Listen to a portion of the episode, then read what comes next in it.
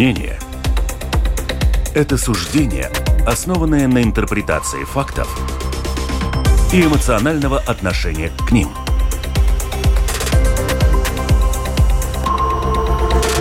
Открытый разговор с Ольгой Князевой на Латвийском радио 4.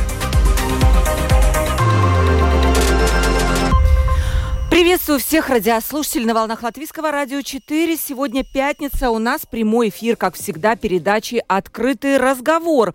И сегодня у нас важный гость в студии, я считаю, министр климата и энергетики Райманс Чудерс. Разговор у нас пойдет о климате и энергетике. Добрый день, приветствую вас. Добрый день, спасибо, что пригласили. Я бы сказала, что эти две темы – это наиболее остро стоящие вызовы не только перед Латвией, но и перед всей Европой. Именно энергетика и климат. И особенно в последние годы это стало актуально.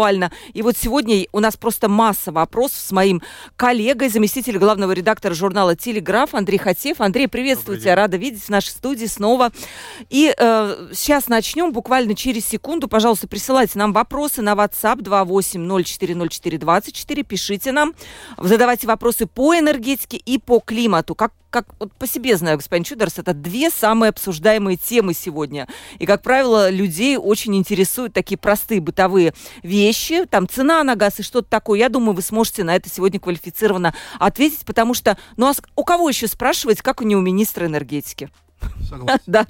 И также, пожалуйста, Латвийское радио 4, lr4.lv, кнопочка «Написать в студию», тоже туда пишите, мы ваши вопросы обязательно зачитаем. И нас можно слушать в подкастах на Google Play и Apple Store. И также сегодня будет у нас доступна трансляция на YouTube. Через часик, наверное, уже можно будет туда заглядывать. У микрофона Ольга Князева, продюсер выпуска Валентина Артеменко, оператор прямого эфира Кристоп Бредес.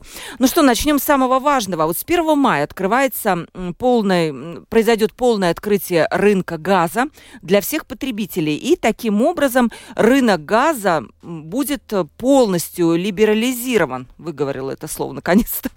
Это касается домашних хозяйств. Что для них изменится и готовы ли мы к этому шагу? Почему я спрашиваю? Потому что не так давно у нас был господин Калвитис, глава Латвии с газа, и он очень жаловался на то, что осталось вот совсем чуть-чуть и ничего нет. Нет ни куме, нет ни правил кабинета министров, он вообще не понимает, что делать, куда ему бежать.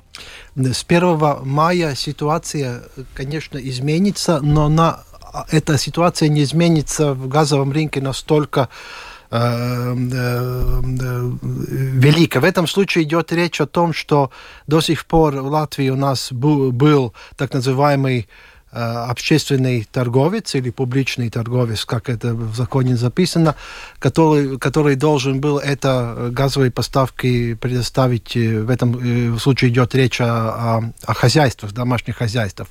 С 1 мая и до этого у домашних хозяйств будет выбор, потому что в этом случае конкуренция в газовом рынке, она повышится – повышается.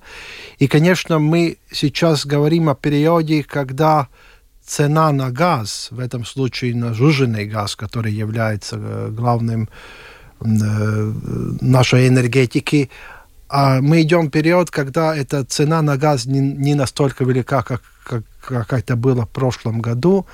В этом случае каждое домохозяйство э, может выбрать себе поставщика, поставщика газа. Это уже было до сих пор, но 1 мая будет определенным моментом, когда это, эти процессы будут ускори, ускоривается, ускорится. И э, то, что касается регуля, регуляции стандарта поставок, э, ну, в этом случае идет речь о том, что э, чтобы каждое хозяйство не, не, э, не было нужды э, углубляться в этих определенных э, нюансах поставки. И идет речь о стандарте, который должен каждый поставщик газа предъявить хозяйству, домашнему хозяйству. Да, в этом случае мы сейчас в процессе, чтобы этот стандарт до 1 мая утвердить, и чтобы всем все было ясно. Простой человек, который сидит нас слушает, для него что-то изменится? Раньше это все фиксировалось на полгода, сейчас это можно будет, не надо будет фиксировать на полгода вот цену газа. Что для него изменится, простой потребитель? Для, для простого потребителя, потребителя в этом случае он, так это, как это случилось э, годы назад о, в, в результате либерализации э, рынка на электричество, в этом случае конкуренция э, э она повысится, и он должен быть выбрать кто будет постав, поставщик газа для него э, на, на следующий э, период. Если говорить, мы говорим о стандарте, тогда, конечно, там будет определенный период стандарта, в этом случае полгода, э, который будет э, стабилизироваться и утвержден. утвержден да. Сейчас еще один вопросик я задам, потом коллеге э, моему передам э, слово. Смотрите, господин Каловитис сказал, что сейчас происходит продажа компании ГАСу, поскольку это такая критически важная инфраструктура, стратегически скорее инфраструктура. А как быть насчет самой компании «Латвия с газа»? В составе ее есть акционер с России, это «Газпром». Не создает ли это для, проблем для Латвии, учитывая, что практически вся Россия сейчас находится так или иначе, как страна даже, в санкционном списке и Европы, и Латвии? Что делать с компанией «Латвия с газа»? Она может существовать в Латвии в таком виде, в таком акционерном составе, как есть. Вы правильно упомянули, что главный вопрос в этом случае о изменении в составе акционеров ГАСО, который является стратегической инфраструктурой для поставок газа. И в этом случае этот процесс должен завершиться, чтобы ГАСО э, капитальные или акции ГАСа не принадлежали э, э, в этом случае предприятию, у которого акционеры часть акционеров принадлежит э, под санкционным э, в России, в России российским компаниям. В этом случае Латвия с газа является, как любой другой поставщик газа при свободном рынке, они, они могут в этом случае участвовать в продаже газа, и это и случается, но только как один из теоретически э, возможных поставщиков газа. В этом случае, если Латвия из газа э, не является э, владельцем э, э, так называемой критической инфраструктуры, тогда, конечно, Латвия из газа может э, участвовать как один из игроков. Это не создает проблем для страны, потому что Северсталь, вот компания четвертая, по по обороту, она все-таки была прекращена работа. Там тоже были российские акционеры. А почему здесь такое исключение создано? В этом случае идет речь не о э, э, остановлении работы, в этом э, случае идет речь определенных э, сделок, которые невозможны в результате того, что определенные российские компании или предприниматели являются подсанкционными. Андрей, тебе слово. Э, когда перед э, либерализацией рынка электроэнергии населению обещали, что цены снизятся, в итоге они не снизились, более того, они выросли потому что производителей электричества больше не стало, э, появилось больше спекулянтов, э, которые сами не производят, а перепродают то же самое электричество. Э, когда 1 мая произойдет либерализация рынка газа, вы, у вас есть какие-то прогнозы, что будет с тарифами? Они вырастут, снизятся, останутся такими же? Я немножко не согласен по вопросу, что цены в результате либерализации электричества Э, повысились. Э, в этом случае цены, как мы знаем, они были, э, они, они колебались в результате рыночных ситуаций. Мы знаем, что у нас был период очень низких цен на электричество, и был период, когда цены были беспрецедентные. То, что касается спекулянтов, ну, посмотрим. Если мы смотрим на, на э, рынок электричества на сегодняшний день, то та, там спекулянтов я не вижу. Э, там идет речь о больших компаниях, которые которые сами производят электричество или фактически участвуют в этом рынке. Если мы говорим о том же самом Латвэнерго, мы говорим о Ренефит, мы говорим о других больших компаниях, в том числе и государственных компаниях, но только, не только латвийских, которые принимают участие в этом рынке. И э, рынок в этом случае э, э, гарантирует, что поставки – и э, эта система поставок газа, в этом случае газа или электричества, э, оно э, гарантируется том, что есть заключение договоров, и в этом случае мы, конечно, говорим о свободной конкуренции, которая очень важна для потребителей, потому что мы сегодня знаем по электричеству, что есть очень разные тарифные планы. Мы знаем, что есть возможности эм, э, заключения договоров по, э, по биржевых ценах. Мы знаем, что есть определенные стабильные тарифы или э, другого рода инструменты рынка. Конечно, в этом случае то, что касается домохозяйств, любое домохозяйство должна все-таки учитывать что именно важно для потребления в конкретном случае и выбирать от тех предложений, которые есть на рынке. Свободная конкуренция, вы сказали, она достаточно сегодня для того, чтобы цены падали? Э, то, что, э, то, что касается э, рынка газа, то ваши опасения, на мой взгляд, они обоснованы, потому что у нас есть, конечно, система поставок газа. Эта система достаточно широка и развита. Но э, у нас есть примерно шесть компаний, которые на рынке являются достаточно большими игроками. И они действуют на этом рынке. Я согласен в том, что э, коридоры поставки сжиженного газа в этом случае идет речь сжиженного газа, она, они, дос, они достаточны, но они достаточны, э, достаточно все, все-таки узкие. Мы говорим фактически о двух путях поставки сжиженного газа. Э, мы говорим о, значит, Клайпеде. Клайпеде, который, и мы говорим сейчас о северном, северном коридоре, который идет из Инку. В этом случае, конечно, позитивный момент э, тот, что Латвия является центром э, хранения газа э, в Инчукалце, нашем подземном хранилище, который является фактор э, положительного, положительный фактор э, влияния на рынка. Но то, что э, эта диверсификация поставок жиженного газа должна быть лучше, я э, согласен с вами.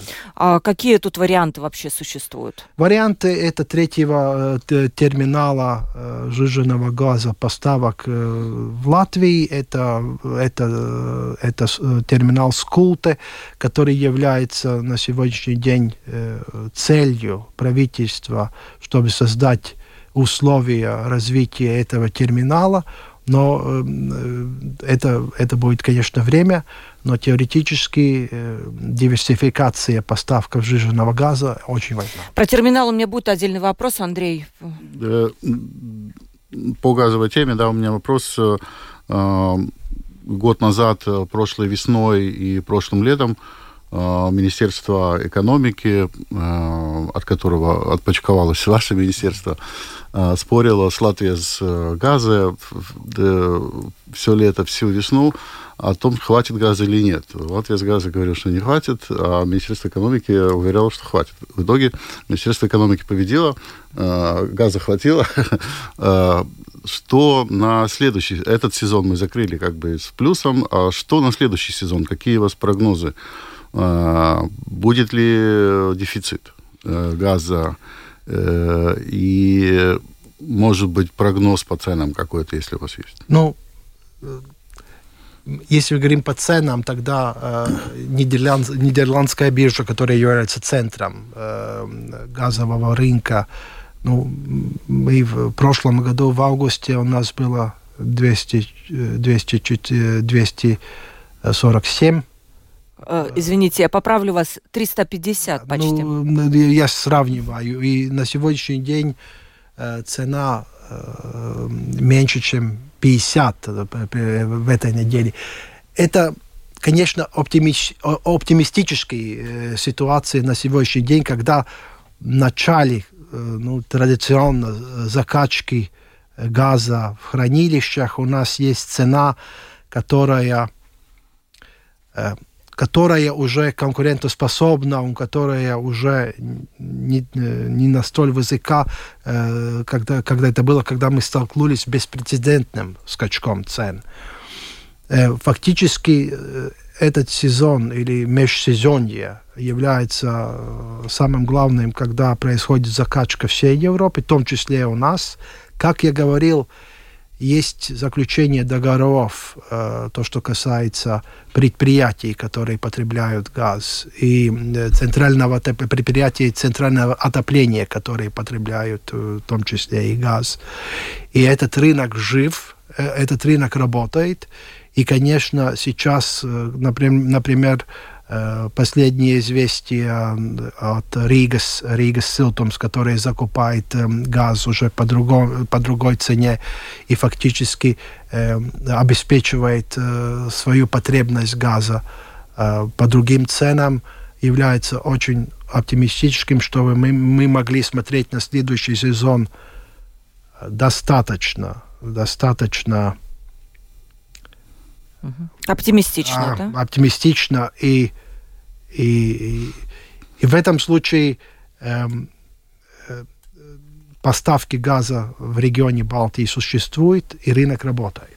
Э, эксперты говорят, что следующий сезон, ну, предстоящий, будет э, тяжелее, э, тяжелее э, текущего по той простой причине, что если в прошлом году еще был какой-то российский газ по трубам, который приходил в Европу, в этом году его не будет вовсе, Поэтому и этот огромный дефицит в целом Европа восполнить будет очень тяжело. Соответственно, следующий сезон предстоящий будет тяжелее, и, и цены вырастут и так далее. Вот есть такое экспертное мнение, я его слышал многократно, в том числе в деловой прессе, да, я здесь добавлю, там еще очень многие эксперты связывают это с восстановлением экономики Китая, да, которая может оттянуть на себя да, поставки просто, э, жиженного газа. Да. Вот что вы об этом думаете? Да. Э, я, я, я имею в виду, чтобы, э, если вы, когда вы сейчас будете отвечать, чтобы больше про латвийскую ситуацию, потому что ситуация в Европе, конечно, отличается, от, от каждой стране по-своему. Вот насчет э, Латвии. Там два пункта. Я согласен в том, что ситуация Китая,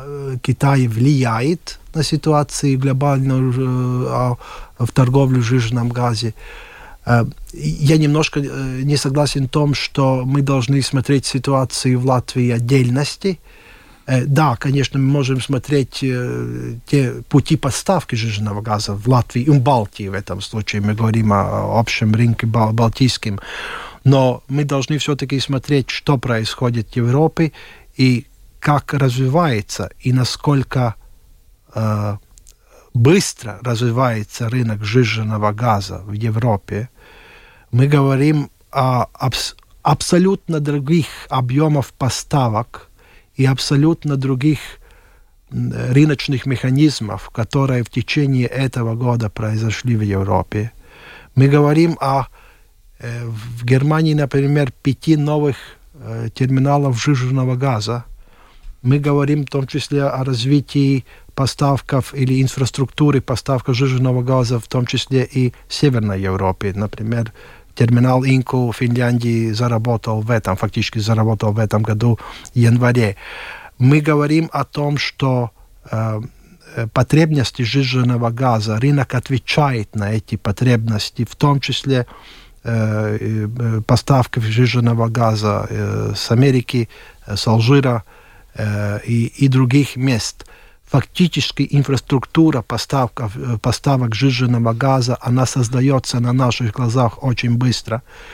И, эм, э, и Европа приняла этот вызов, и он э, в этом случае и э, э выполняется. Вот я уточню насчет Инчукалнса. Вот сейчас происходит конкретно закачка в Инчукалнс, и вы, как министр э, климата и энергетики, если от вас какое-то распоряжение по цифрам для этого инчукалнса, насколько он должен быть, скажем, заполнен до следующего сезона? Это вопрос все-таки энергетической безопасности нашей. Да, вопрос, э, э, этот вопрос очень важен, и вопрос в том, что государство уже в предыдущем году, году эм, фактически сделала заказ на определенный объем э, жиженного газа, который хранится в Инчукалне для э, так называемых стратегических резервов. Это стратегический резерв у нас есть.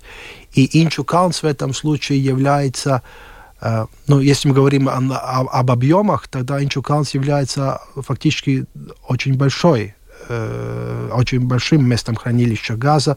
Э, э, объем Инчукаунса примерно 25 тераватт, э, тераватт-часов. Э, мы начали сезон предыдущий с 12, это же это нормально. Инчукал не всегда был полон до 25, это никогда, никогда так не было. Но теоретический объем Инчукалса 25.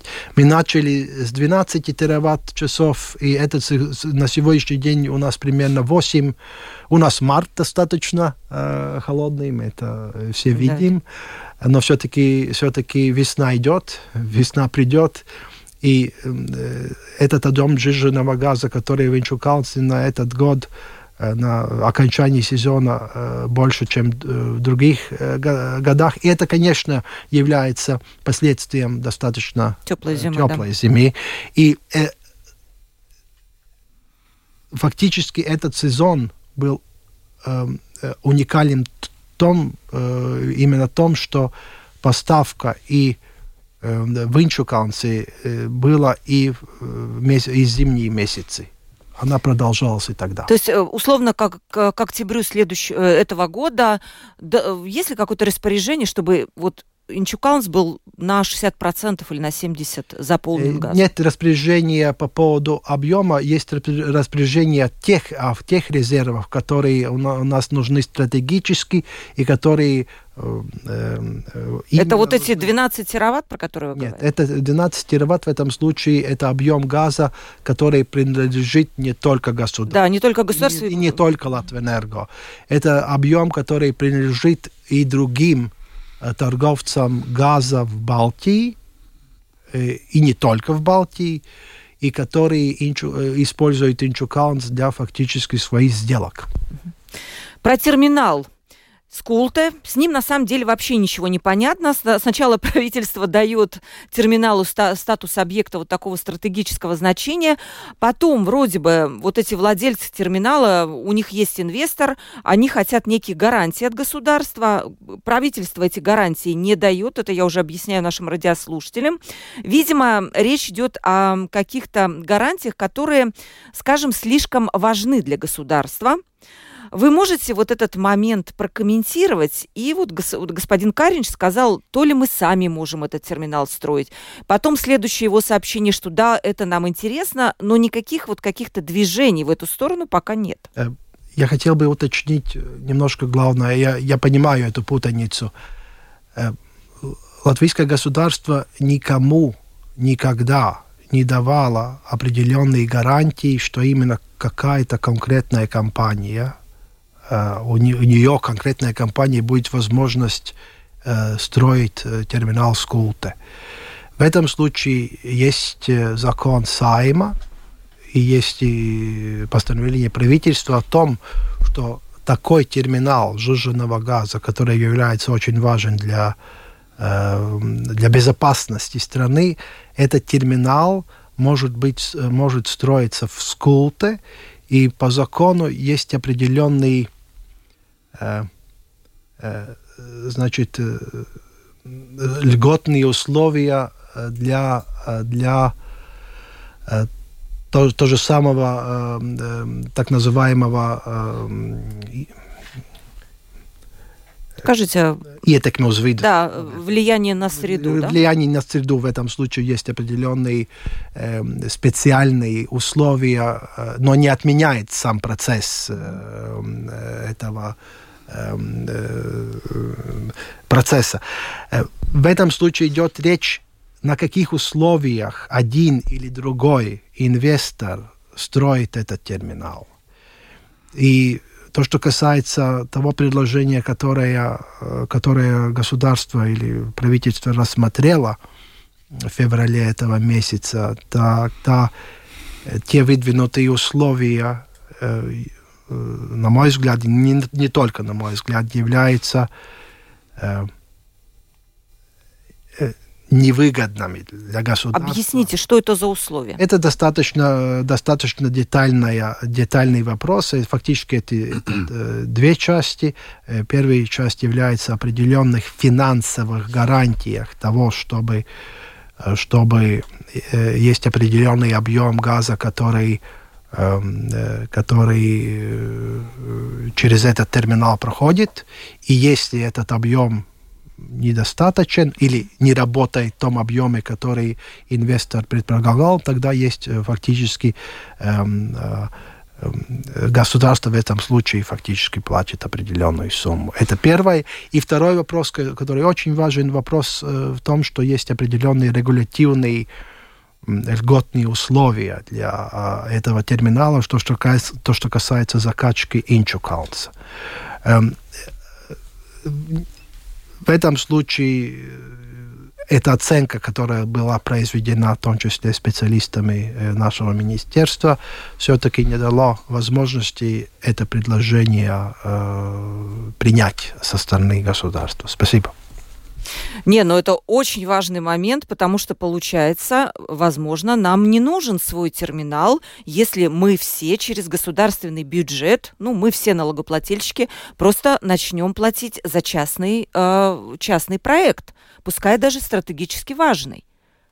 Э, в этом случае идет речь, и это и постановление правительства, что мы должны э, анализировать ситуа- ситуацию э, по поводу того, что мы вовлекаем реализацию этого проекта государственное предприятие, и исходя из этого мы должны представить план развития СКУЛТа государству до 31 марта. Есть по Скулте, Андрей, вопрос? Да, у меня как раз эм, вопрос по. Э, в начале, год назад правительство говорило, что э, терминал должен строить э, только частный инвестор, это не должно быть государственное мероприятие. Теперь уже правительство говорит, что частный... А после этого пришел частный инвестор, и мы сказали, нет, ваше предложение нам не нравится, теперь уже мы сами вроде бы готовы, да, вот действительно ли сейчас э, может речь идти о том, что государство своими э, средствами, финансами из госбюджета может вложиться в строительство этого терминала? Или все-таки вы все-таки будете желать, вы уже называли, что японская компания, совладелец Connexus, готова поучаствовать, или все же вы, правительство хочет, чтобы Э, опять-таки строительство было полностью покрыто за счет частных средств. Эм, в этом случае мы должны рассматривать все варианты, чтобы реализовать это фактически главная цель и, закона э, Сайма.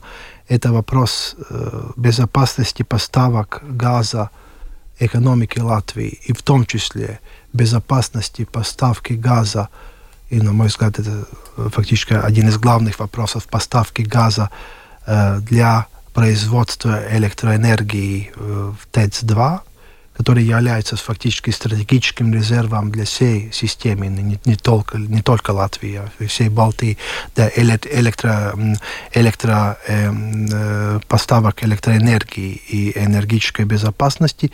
И мы должны рассматривать все варианты. Вопрос, конечно, в нюансах, и мы, должны всегда э, считать, сколько и каким образом и как это повлияет на общую ситуацию, ну, э, тем и сейчас занимаемся.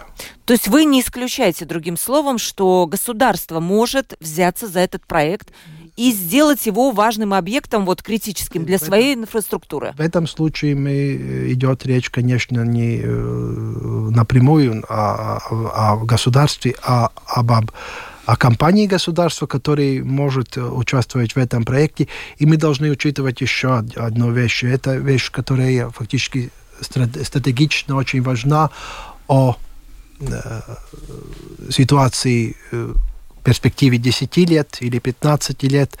Это речь о переходе, э, переходе с газа на эм, водород, на водородные технологии. И в этом случае, конечно, поставки водорода или импорт, или экспорт в этом случае является тоже стратегической целью, которую мы должны рассматривать э, в этой перспективе тоже. А вот это интересно, я, я понимаю, что в прошлом году у нас потребление газа чуть ли не на 40% да, снизилось. Да. Вы считаете, что эта вот тенденция, она постоянная или просто потому, что были высокие цены на газ, как только они, скажем, упадут до каких-нибудь 20 э, евро, то и потребление вырастет? Эм, ну, э, то, то, что потребление на 40% упало, это, конечно, результат э, беспрецедентных цен.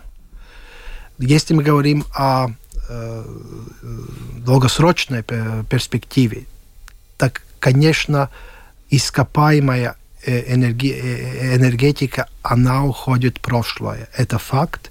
И мы говорим сейчас о определенном периоде, который, когда сжиженный газ, который тоже является ископаемым газом, который тоже э, не является возобновляемым, э, он будет играть роль, в том числе роль э, производства электроэнергии.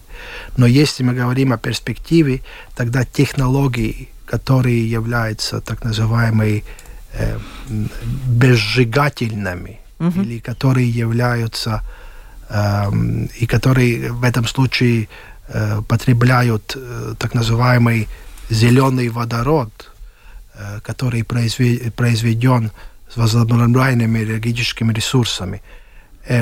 Мы, конечно, говорим о ситуации, когда объем газа, но это не будет происходить в течение нескольких лет. Это фактически достаточно долгий процесс будут уменьшаться.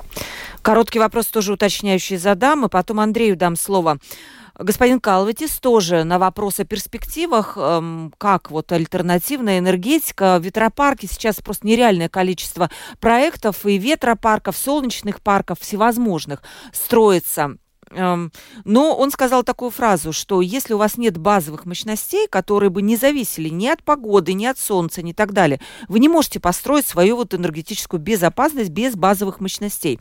Базовые мощности фактически сегодня это тот самый вот э, ТЭЦ, про который вы сказали. В Эстонии это они тоже есть, но они так, так называемые грязные, это сланцевые э, производства. И он сказал, идеальным вариантом было бы атомная электростанция, по сути. И такой проект даже был в каких-то там 2006-2007 году, но потом от него отказались. Сейчас есть наподобие проекты, которые могли бы обеспечить вот эти самые базовые мощности. И альтернативные к ним бы уже, конечно же, немножко там базовые мощности – это фактически самый важный вопрос энергетики, я абсолютно согласен с этим, но в этом случае мы должны рассматривать эм, э, рынок или, или энергетич, энергетическую ситуацию не только в Латвии, в частности, фактически мы говорим о Балтии, как э, определенной системе, общей системе, которая работает. И там, конечно, есть э, исторические вопросы. Во-первых, Э, на сегодняшний день Латвия, хотя и нас, э, у нас есть э, минус сальдо, мы производим меньше, чем потребляем, но, например, в Литве в этот сальдо еще хуже, чем у нас. И в Эстонии примерно тот же самый. Мы говорим фактически сегодня о регионе Балтии, где не хватает, не хватает мощностей. Это факт. И э, в этом случае э, мы должны смотреть на Балтию э, в общем.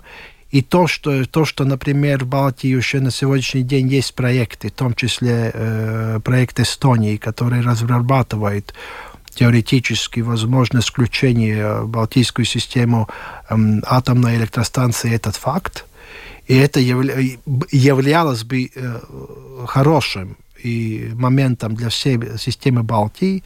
И то, что касается этих мощностей, они должны быть увеличены. Эм, то, что касается, в частности, Латвии, то на сегодняшний день у нас есть базовые мощности, а это ТЭЦ-2, mm-hmm. и у нас есть очень большой потенциал возобновляемой электроэнергии э, или э, производства этой электроэнергии, в том числе то, что касается ветряного, ветряного электроэнергии, то, то, что касается и на суше, и в море. На сегодняшний день самое главное задание министерства в этом году это вовлечение сектора разработки ветерной, ветерной электроэнергии э, э, в лесах, государственных лесах. Это самое главное, а, что мы на сегодняшний день делаем. Это, это этот проект, да, Латвэнерго да. и Латвия Смерш? Э, да? Не только. Не, не только, только да? этот проект. Это фактически речь идет и о частных инвестициях, чтобы объем электричества, который производится ветряными, ветряными мельницами возро, возрост разы. Андрей. Угу. Да, Латвия на сегодняшний день покрывает свои потребности где-то 60-70%, или электричество само производит, остальное приходится покупать. И эти проекты э, ветряных э, парков э, многообещающие. Например, недавно шведская фирма одна выступила с заявлением, которое меня поразило, о том, что он собирается в Латвии ветропарк сто, сто, строить мощностью 1000 мегаватт. Это фактически Плявинская ГЭС еще одна. Да? И плюс, если добавить э, проект э, Латвэнерго и э, Латвия Смежи, тут еще где-то одна Плявинская ГЭС примерно, да, то есть получается... Ну, еще есть Элвинд, который примерно да. тоже то же самое. Да, то есть получается, что как бы мы на эти 100% производства, собственно, электроэнергии должны выйти. У вас есть прогнозы, вот, когда примерно это может случиться? Эм, ну, значит, если мы говорим о потенциале, потенциале ветряного, ветряного электроэнергии, тогда это потенциал рассчитан. Это примерно 15 гигаватт. Э, мы сейчас потребляем до трех примерно, ну как по, по сезону. Э, конечно, такой объем инвестиций и такое развитие этого сектора – она не может быть э, в ситуации, если эта электроэнергия не экспортируется. Это самый главный фактор. Это вопрос о эм, э, тех э, проводов электричества, которые связывают Балтию и Центральную Европу, в том числе и Скандинавию. Фактически на сегодняшний день мы должны работать, чтобы эти объемы или возможности э, поставок или экспорта электроэнергии увеличивались. Это один из решающих факторов того, чтобы э, те ожидания и тот потенциал, который у нас есть, он есть, он существует, э, исходя из того, насколько э, длинна наша, наша линия, э, линия э, суши и моря. Э, чтобы он э, был бы реализован. Э, я тут хочу уточнить, э, столько много проектов, вот Андрей назвал, вы назвали. Нет ли такого, что вот этих проектов у нас слишком много будет, и нам тоже нужно контролировать выдачу этих разрешений? Очень хороший вопрос, спасибо. Конечно, у нас есть объективные ограничения. Как говорит электрики, э, провода не выдерживают, они горят. Да? Это факт, и мы должны это учитывать. Но э, в этом случае мы все-таки должны говорить, что те технологии, которые развиваются, которые на сегодняшний день есть, это вопрос аккумуляции, это вопрос зеленого водорода, это еще один вопрос, который, на мой взгляд, э, потенциал очень велик у нас, это э, включение э, ветряного электропроизводства и, центрально, и центрального отопления. У нас примерно 70% людей живут в домохозяйствах, которые уже э, подключены к центральному отоплению разных городов. Конечно, Рига mm-hmm. и другие. Фактически мы говорим о том, что всегда в этом случае будут остатки электричества, которые не могут быть приняты э, э, э, в сеть. Это нормально. Это, это, это проблема везде. Это проблема и в Германии, это проблема и в Дании. Есть определенные излишки, которые уже сейчас мы должны думать о интеграции этой системы или аккумуляция, или зеленый водород, или центральное отопление. Вы сейчас э, над этим работаете, да, я так понимаю? Самое главное на сегодняшний день э, по поводу развития этого сектора. Это инвестиция от э, частной инвестиции э, или э, все-таки это... это... Мы, мы сейчас говорим о развитии, которое и, и частный сектор, и в том числе э, Латвии свои парки, как э, общее предприятие Латвэнерго и Латвии Свалс Межи, которые являются фактически стратегически очень важным, чтобы мы эти мощностях, которые очень важны для нашего хозяйства. Вы правильно говорили, мы 70% только, mm-hmm. только электричество создаем в Латвии. Хотя были и годы, когда в течение, ну, эти обстоятельства, которые были, в том числе и с водой, Даугаве, они, мы были на нулях, но фактически в среднем у нас есть негативные сальдо. Вот, кстати, солнечные панели, я уже думаю, мы не будем затрагивать э, прям так очень подробно тему эту, но я думаю, Андрей тоже знает очень много сейчас проектов, да, солнечных парков. И да, Садалыстыксл у себя ставит, Инчукан, кстати, ставит тоже солнечные парки, вот просто повсеместное явление. Э, вы же еще не только министр энергетики, но еще и климата. Как насчет утилизации солнечных панелей? Будут ли создаваться специальные какие-то, я не знаю, в Латвии площадки?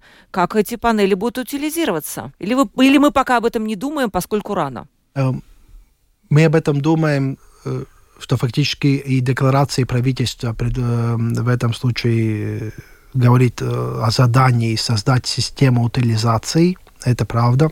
Мы, конечно, еще не в, том, не в той ситуации, когда у нас есть панели, которые должны быть утилизированы. Это тоже правда. Но все-таки проблема существует. Она международная проблема. А потому что, например, в Австралии утилизация таких э, панелей уже есть определенные методы, но они достаточно дороги. Дорогие. И мы должны это иметь в виду, что после некоторого времени эта проблема будет. И мы должны сделать систему, которая гарантирует, что это, эти панели могут быть утилизированы – и, ну, фактически вопрос, конечно, о, об издержках. Как мы знаем, э, вопрос фактически всегда о том, что мы создаем определенные объемы средств, которые должны быть э, вложены в так называемую э, эту систему или, или квази-депозитную систему. Это э, одно из заданий, которые мы должны э, э, выполнить. Угу. Вот по климату, может быть, Андрей, есть вопрос, потому что у нас еще господин Чудерс, еще министр не только энергетики, но и климата. По климату хотел бы спросить у министра, когда, когда весна наступит. А, как, да, действительно, вы отвечаете за то, что так на улице холодно. Да, да. Ваша зона ответственности, господин Чудерс?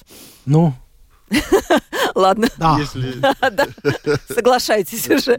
Вопрос тоже, который связан, конечно, с климатом. Э, переход на, на возобновляемые источники энергии тоже связан с климатом. Э, нет меньше выбросов СО2 или вообще нет. Э, и в прошлом году на Министерство экономики, если не ошибаюсь, запустило программу компенсации населению перехода на, на возобновляемые источники энергии. Э, выплачивая часть их затрат. Да, речь идет о э, установке солнечных панелей, э, тепловых насосов, ветрогенераторов. И программа просто прекрасна для частных домов, да, разумеется. И все было прекрасно, но очень много было жалоб от, от людей, которые в этом пытались поучаствовать. В основном была жалоба такая, что вместо обещанной э, компенсации до 70, по-моему, процентов в разных случаях. Э, максимальная сумма, которую получали люди, была всего лишь 2000 евро, в то время как, например, установка теплового насоса, насоса это за 10 тысяч, хороший ветрогенератор тоже под 10, а минимальный комплект солнечных панелей для частного дома начинается от 4000 евро. То есть это очень маленькая помощь, плюс то, что люди сначала должны вложить огромные деньги, и потом сидеть ждать, э, вернуть им э, компенсируют или нет. Э, было очень много нареканий. Плюс э, появился какой-то налог да, для этих людей дополнительно, или его там подняли. Э, вот что вы думаете об этой программе? И не, не, не, не только, надо ли ее как-то не, улучшить и расширить? Не только эта программа. Фактически есть и программа, которая тоже очень важна. Это фактически покупка электромобилей, определенная Электро... компенсация, которая да. является в этом случае вопрос объема тех средств, которые у нас есть для этих целей, и того, что мы можем получить. Это фактически статистика. Я согласен вами, э, с вами в том, что мы должны сделать все, чтобы этот переход на возобновляемые источники энергии, в том числе и теплонасосы, и, и, и, и интеграция солнечных панелей, она была широка, и она давала эффект, в том числе на выбросы парниковых газов. Все в этом случае в наших руках, но, конечно, это должно быть адекватно с теми средствами, которые у нас для этих целей есть. Мы работаем так называемым инструментом торговли эмиссионных квот. Да, квот. эмиссия, да, квоты на выбросы. Да. Эти деньги, они, они, они должны быть вложены, в том числе те предприятия, те домохозяйства, которые вы упоминали, и фактически работа будет продолжаться, чтобы улучшить эту систему, потому что у нас э, других инструментов нет.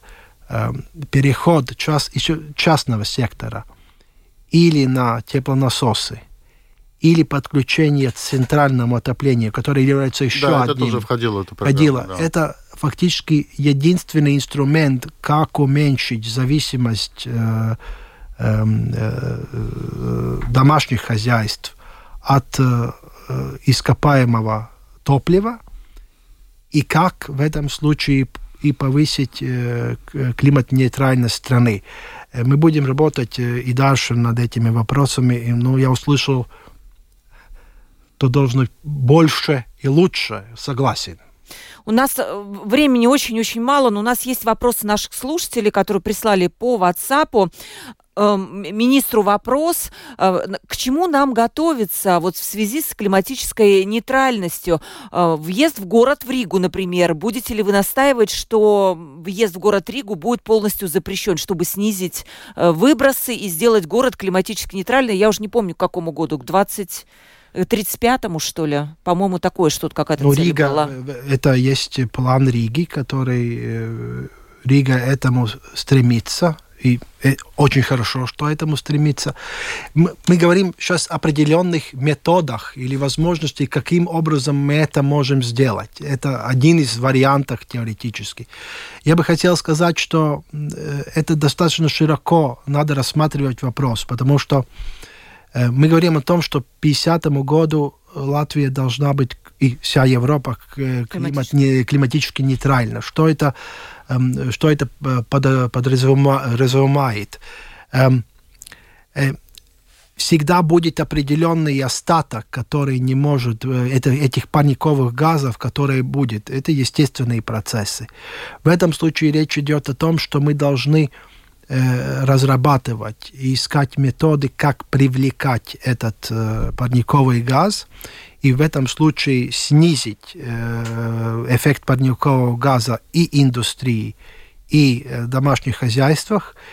И тот остаток, который всегда будет, он объективен, он будет э, привлекаться в результате, например, э, лесного хозяйства или даже в результате других технологических процессов, сохранения или сбережения СО2. А, э, э, вопрос, каким образом мы это достигаем, он открыт, он всегда э, будет политически дискутироваться. Это то, что, то, что радиослушательница говорила, это теоретически один из возможных вариантов, как снизить э, э, частный транспорт, объем частного транспорта и переходить на общественный транспорт. Конечно, если мы говорим о транспорте, тогда самый большой э, за выбросы, да, выброс. Выброс э, парникового газа является, к сожалению, частный транспорт Латвии. Вот еще такой же вопрос похожий. А вы считаете, что Латвия может себе позволить сегодня быть климатически нейтральной, потому что все натуральное и все экологичное, это же очень дорого, и те же электромобили сегодня невозможно купить, насколько они дорогие. То есть это, конечно, дорого, да, это вызовы, но... Ну, то, что касается автомобилей, я согласен э, в том, что на сегодняшний день рынок недостаточен, и предложение на рынке – если мы говорим о электроавтомобиле, который стоит по меньшей мере 35 тысяч, или даже больше, если мы говорим о, о лучших образцах, э, то эти суммы доходят э, до очень большого уровня евро.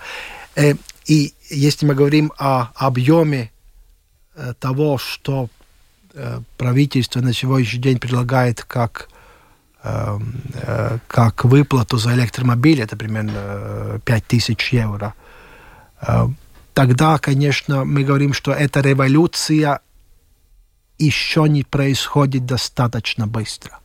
Да, она не происходит достаточно быстро. Если очень коротко, вопрос еще. Считает ли министр нормальной систему биржи Нордпул, когда цена, э, цена электричества достигает огромных высот только потому, что больший объем электричества можно купить за эту высокую цену? Ненормальным. В этом случае Нордпул на сегодняшний день э, работает на улучшении системы, чтобы такие эм, э, кризисы или такие Э, скачки не происходили, это точно.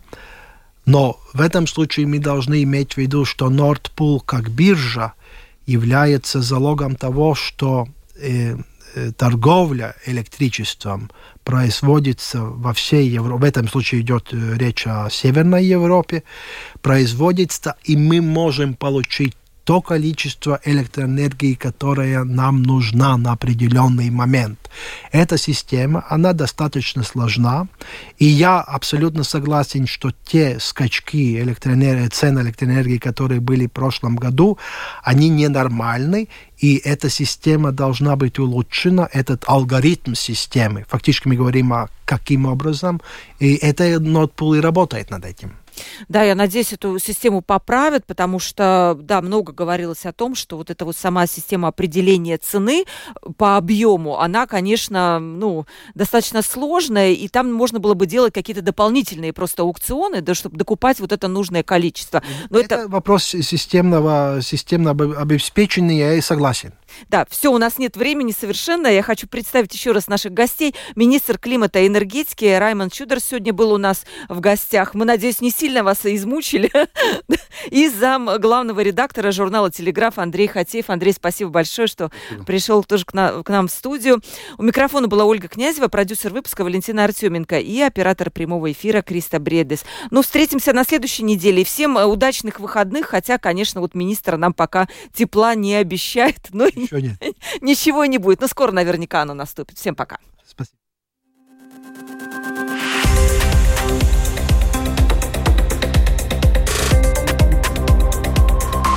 Открытый разговор. Площадь